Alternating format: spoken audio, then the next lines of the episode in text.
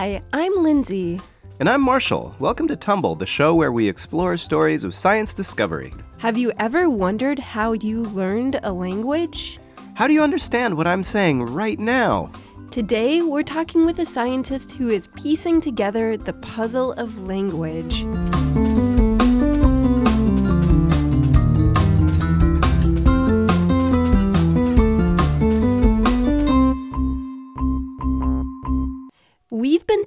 About language a lot since we moved to Barcelona, Spain. The locals here all speak two languages Spanish and a regional language called Catalan. I'm taking classes to learn Spanish, and our three year old son is learning Catalan in school.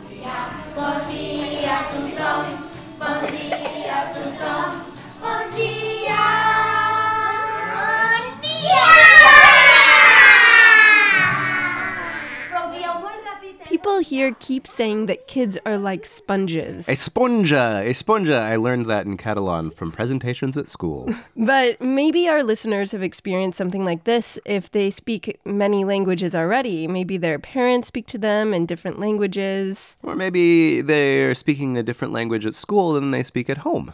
And I'll bet they speak that language at school pretty darn well. The process of learning and speaking a new language has always just blown my mind. I just don't get it. That's part of the reason why I wanted to talk to Evan Kidd, an Australian scientist who's studying language in the Netherlands. The best language learners are children. And that's really remarkable, right? Because children come into the world without any knowledge of what a language should be like. Oh, that, that brings up a really big question. How do we know what language even is? We're supposed to be understanding these random sounds I'm making as words with meaning? Like, why isn't it just herb blurb, blurb, blurb, blurb, blurb, blurb, blurb? It seems something that's so effortless to us and comes so easily. We often don't realize that it's incredibly complex. Yeah, I mean, I never think about how I managed to master English as a child, but I feel like I'm pretty much native speaker level. you are, Marshall. You are.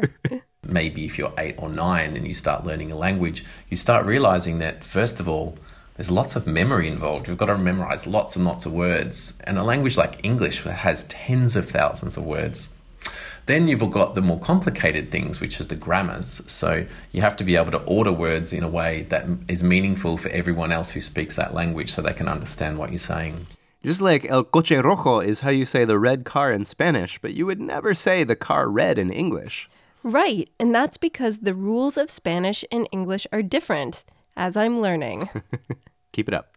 No other animal has a communicative system as complex as language. Because language is unique to humans and it's such a huge part of our lives, scientists have long wondered why we developed language as a species and how our brains learn it so well.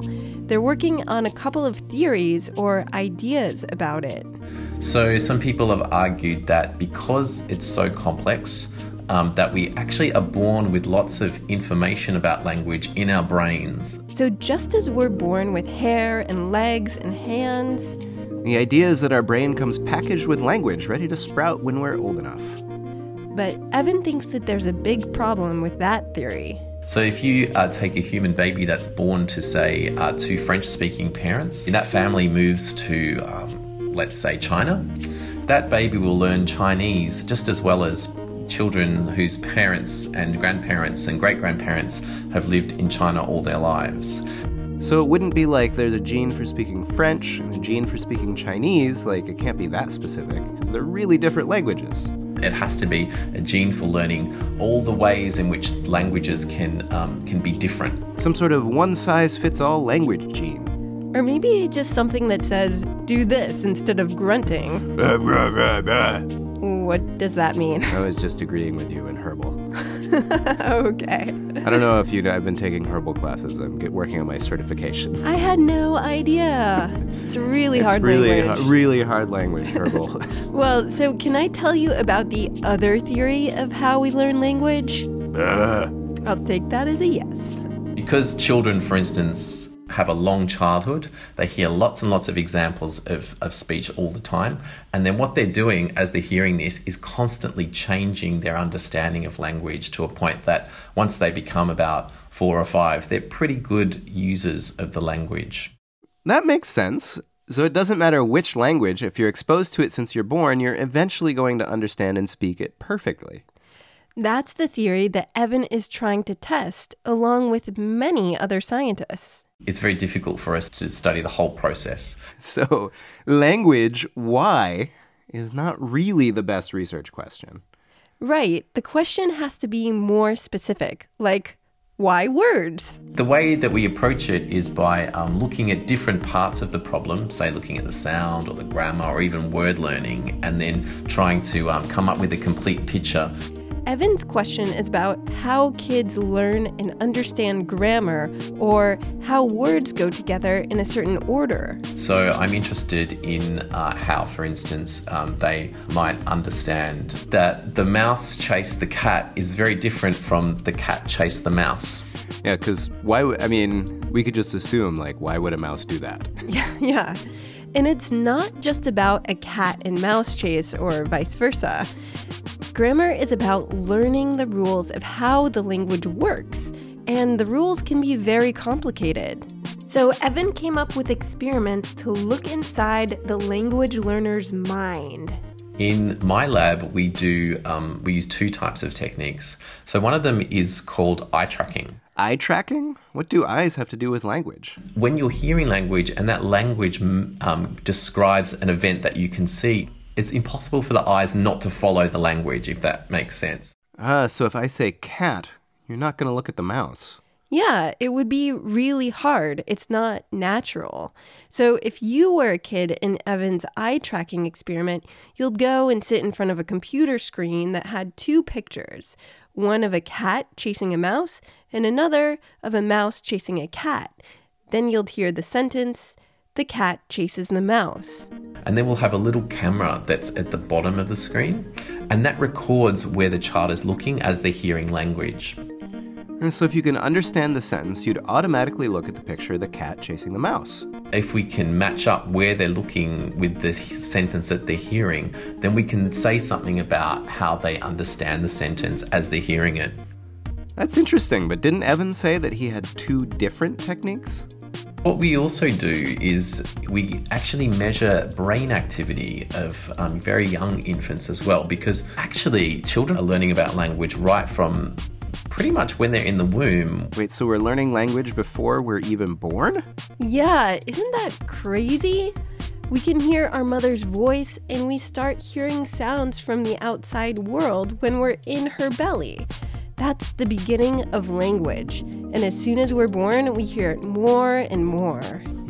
Mostly like, oh, who's a pretty baby? Who's a pretty baby? So we use this technique um, where we can record uh, their brain activity in response to sounds and sentences and words and things like that, and that uh, lets us understand, or lets that enables us to understand what they might know before they can even speak. Okay, so what does that experiment actually look like? Sure, well, it looks very space age. So you put a cap on their heads, uh, like it looks like a swimming cap. And then in the cap are all these little holes. And in the holes, you put these uh, electrodes. Electrodes are flat metal discs that make contact with the baby's heads. Evan uses them to record changes in the baby's brain activity as he plays them sounds and sentences. You know, so you can tell if babies actually recognize words or just think it's more grown up gibberish. Exactly. That's really neat. So, what has Evan learned? And so, using uh, this particular technique, what we've found is that around nine months of age, some children are really good at finding those words, and some children aren't so good at finding those words, but they're going to catch up pretty soon later.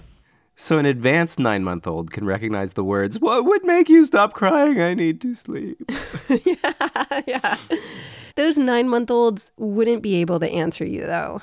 That's too bad. Bit by bit, Evan's experiments are adding pieces of knowledge to that big question why we have language and how we learn it. We know, for instance, that they may learn, um, start to learn words when they're about one year of age, and then they start to combine words a little bit after that, and then they, their language gets more and more complex as they get older how that happens, the kinds of processes that underlie these these achievements are still something of a mystery. Evan still wants to know how children take everything that they hear and learn to make sentences with ideas that can be pretty complicated. So basically how they learn to talk like a normal human. Which I'm still struggling with in Spanish. Speaking of, why is it so much harder for adults to learn a new language than kids? You've learnt your first language really well, so you're 11 or 12 or something like that. Because you've learnt that language so well, it makes it a little bit more difficult to learn another language. Basically, if you're comfortable with the rules and words of just one language, like I am, it's really hard to adapt to new words and new rules. So the earlier you learn a second, or third, or fourth language, the better. Well, I'm going to just keep studying because even though it's harder, you can still learn languages later in life. But when it comes to studying language itself, Evan says the process is not so different from being a biologist or a chemist. So we do things like we have theories and we make predictions or hypotheses on the basis of those theories, and then we try to test them. But there's one big difference languages don't grow in labs they come from different places in different cultures. We have many different languages, and then it's sometimes unclear what theories might say about one language over the other. But at the same time, it's really fun because you can use different languages maybe to test theories as well. You have a whole bunch of what you might think of as natural experiments in the world. That means there will always be more to explore.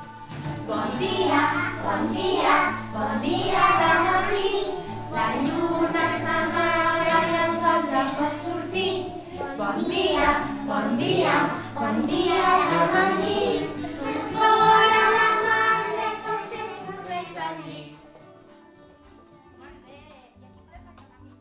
Thanks to Evan Kidd, senior scientist at the Max Planck Institute for Psycholinguistics, and a very special thanks to Christine Taylor, a Tumble listener, or should I say a Tumble mom, in the Netherlands, who answered our call for scientists in Europe. Thanks to Christine and her family.